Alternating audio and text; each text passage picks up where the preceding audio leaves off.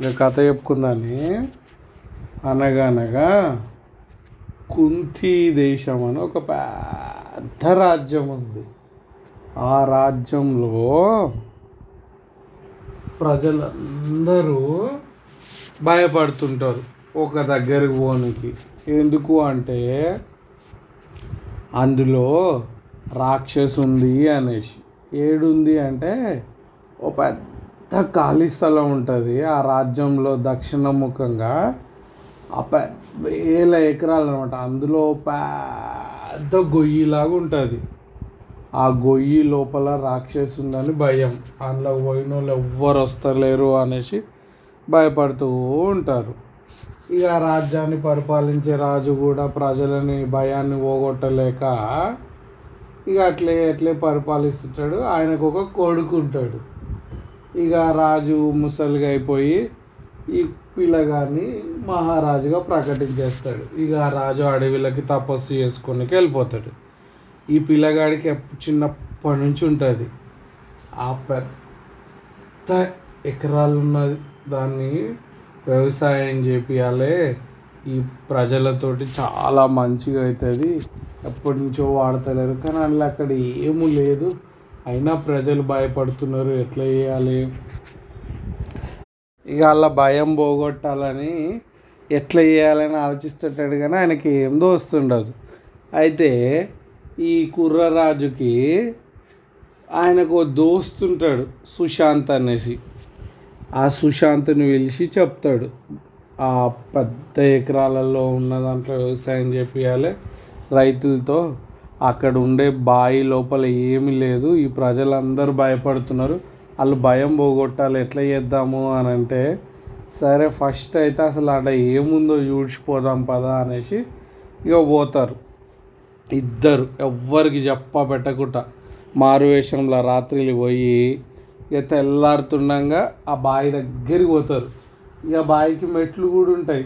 మెల్లగా దిగిపోతూ ఉంటే పోతూ ఉంటే ఇరుకు అవుతుంటుంది ఆ బావి ఇక వాళ్ళకి అర్థమవుతుంది. కానీ ఇక లోపలికి పోదామంటే ఏమి లేదు ఎందుకు ఊరికే? అనేసి ఇక వాళ్ళ దగ్గర వజ్రాలపు ఉంగరాలు ఉంటాయి రాజుకి. అవి రెండు అందులో వాడేస్తాడు.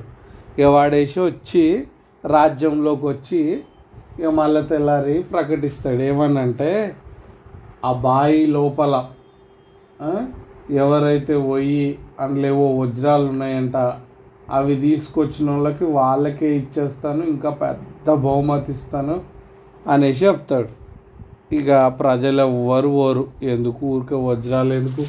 ఊరికే బతుకుంటే ఏదో ఒకటి అన్నా తినొచ్చు. అడిగి పోతే చచ్చిపోతే అనేసి ఇక భయపడుతుంటారు. అయితే ఆ రాజ్యంలో సీనయ్య ధర్మయ్య అని ఇద్దరు అన్నదమ్ములు ఉంటారు. ఇక సీనయ్యనేమో పెద్దోడు ధర్మయ్య చిన్నోడు. ఈ ధర్మయ్యనేమో పని పాట లేకుండా ఉట్టిగానే తిరుగుతుంటాడు. సీనయ్య కష్టపడతా ఉంటాడు. ఇక ఒకరోజు సీనయ్యకి బాగా కోపం వచ్చి ధర్మయ్యని అంటాడు అరే నువ్వు ఊకే నా మీద పడి తినడం కంటే నువ్వు అట్లా పోయి ఆ బాయిలనన్న వాడి దూకొచ్చు కదరా అనేసి అంటాడు. దూకి సాగుపో అనేసి అంటాడు. అట్లా అనగానే ఆ బాయి అనగానే అమ్మ రాజు బంగారు వజ్రం ఉందన్నాడు ఆడ. వజ్రం తీసుకొస్తే ఇనామిస్తున్నాడు కదా. సరే నేను పోతా. పొయ్యి వస్త్రం మస్తు వచ్చింది లేకుంటే లేదనేసి అనుకుంటాడు. అయితే ధర్మయ్యకి ఓ పావురాన్ని పెంచే అలవాటు ఉంది. ఇక ఆయనతో పాటు పావురాన్ని ఎంట పెట్టుకొని పోయి బావి కాడ కూర్చుంటాడు కూర్చుంటాడు కానీ భయం అవుతుంటుంది లోపలి చూస్తుంటే. అమ్మా ఏమన్నా ఉందో ఏమో. అంటే ఏముంటే అది ఉంది. నా దగ్గర రొట్టె ముక్కు ఉంది ఇది తింటా. కొంచెం లోపలికి వేస్తా. ఏమన్నా ఉంటే అదే పైకి తీసుకొని వస్తుంది కదా అనేసి రొట్టె ముక్కని ఇసిరేస్తాడు. ఆ రొట్టె ముక్కని చూసి పావురం కూడా ఆ రొట్టె ముక్క వెనుకొమ్మటే పోతుంది. పోయి కొద్దిసేపటికి పావురం బయటికి వస్తుంది. వచ్చేటప్పుడు దాని ముక్కుకి రింగును ఒక రింగును పట్టుకొని వచ్చి ఈయన చేతిలో పెడుతుంది ఆ రింగుని చూడంగానే ఇక మస్తు సంతోషపడి హే ఇక పోయి రాజుకి ఇస్తాని ఇక ఇంటికి వస్తాడు. ఇంటికి వచ్చి వాళ్ళ అన్నకి చూపిస్తాడు అబ్బా అన్న నాకు ఇది దొరికింది ఇగో రాజుకి తీసుకుపోయి ఇద్దామని అంటే ఇక వాళ్ళ అన్న దురాశ పడతాడు. అమ్మ ఇది రాజుకి ఇది తీసుకుపోయి ఇస్తే ఇడికే బహుమతి ఇస్తాడు. ఏ వద్దురా రాజు కొడతాడో ఏమో ఎందుకు మనకి ఉండని అని చెప్పి ఆడ పెడతాడు. ఇక మెల్లగా సీనయ్య తెల్లారి అట్లా లేచిపోతాడు. రాజు దగ్గర తీసుకొని పోయి ఇగో నేను ఇది తెచ్చిన ఇగో వాటు అనేసి ఇస్తాడు రాజుకి. రాజు ఏ దీంతో పాటు ఇంకోటి ఉండాలి. అది నువ్వే కొట్టేసినావు. నిన్ను జైలు వేస్తా పదా అనేసి అనగానే ఇక వాడు భయపడుతుంటాడు. ఇంకోటి ఏం చేసినావో చెప్పనగానే అమ్మ ఇది నాకెందుకు వచ్చిన తలనొప్పి మా తమ్ముడు తెచ్చిందని చెప్తే అయిపోతుంది. వాడిని పట్టుకపోయేస్తారు. ఇక నిజం చెప్తాయా అది నేను తేలేదు దురాశ కొద్దీ మా తమ్ముడు తెస్తే నేను తెచ్చినాను కానీ మా తమ్ముడికే ఈ బహుమానం నాకేమొద్దని చెప్పి ఇంటికి పోతాడు. ఇంటికి పోయి ధర్మయ్యకి చెప్తాడు ఇగో నిన్ను రాజు పిలుస్తున్నాడు అంటే ఏం అర్థం కాదు. ఇక పోగానే రాజు అది చూపించి రే ఇంకోటి ఏదిరా? అనేసి అనగానే అప్పుడు గుర్తుకొస్తుంది ఓ మా అన్న మోసం చేసి తెచ్చినాడు ఇడికని ఇక జరిగిన కథ అంతా చెప్తాడు.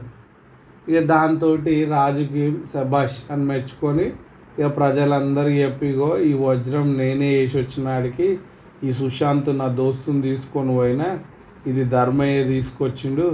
చాలా ధైర్యవంతుడు ధర్మయ్య అని సన్మానం చేసి ఆ భూమి మొత్తం ధర్మయ్యకి ఇస్తున్న.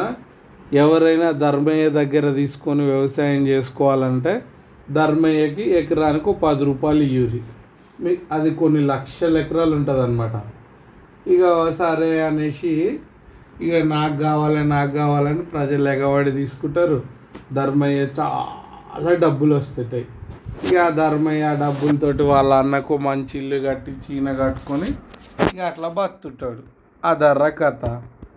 మనము ఎవరైనా ఏదైనా చెప్పంగానే భయపడిపోవద్దు. అది నిజమా కాదా తెలుసుకోవాలి. ఆ బాయిలా ఎన్ని ఉంగరాలు వేసిండు రాజు? రాజు దోస్తు పేరు ఏం పేరు? ఉ- బాయిలకి వెళ్ళి ఉంగరాన్ని ఎవరు తీసుకొచ్చిర్రు?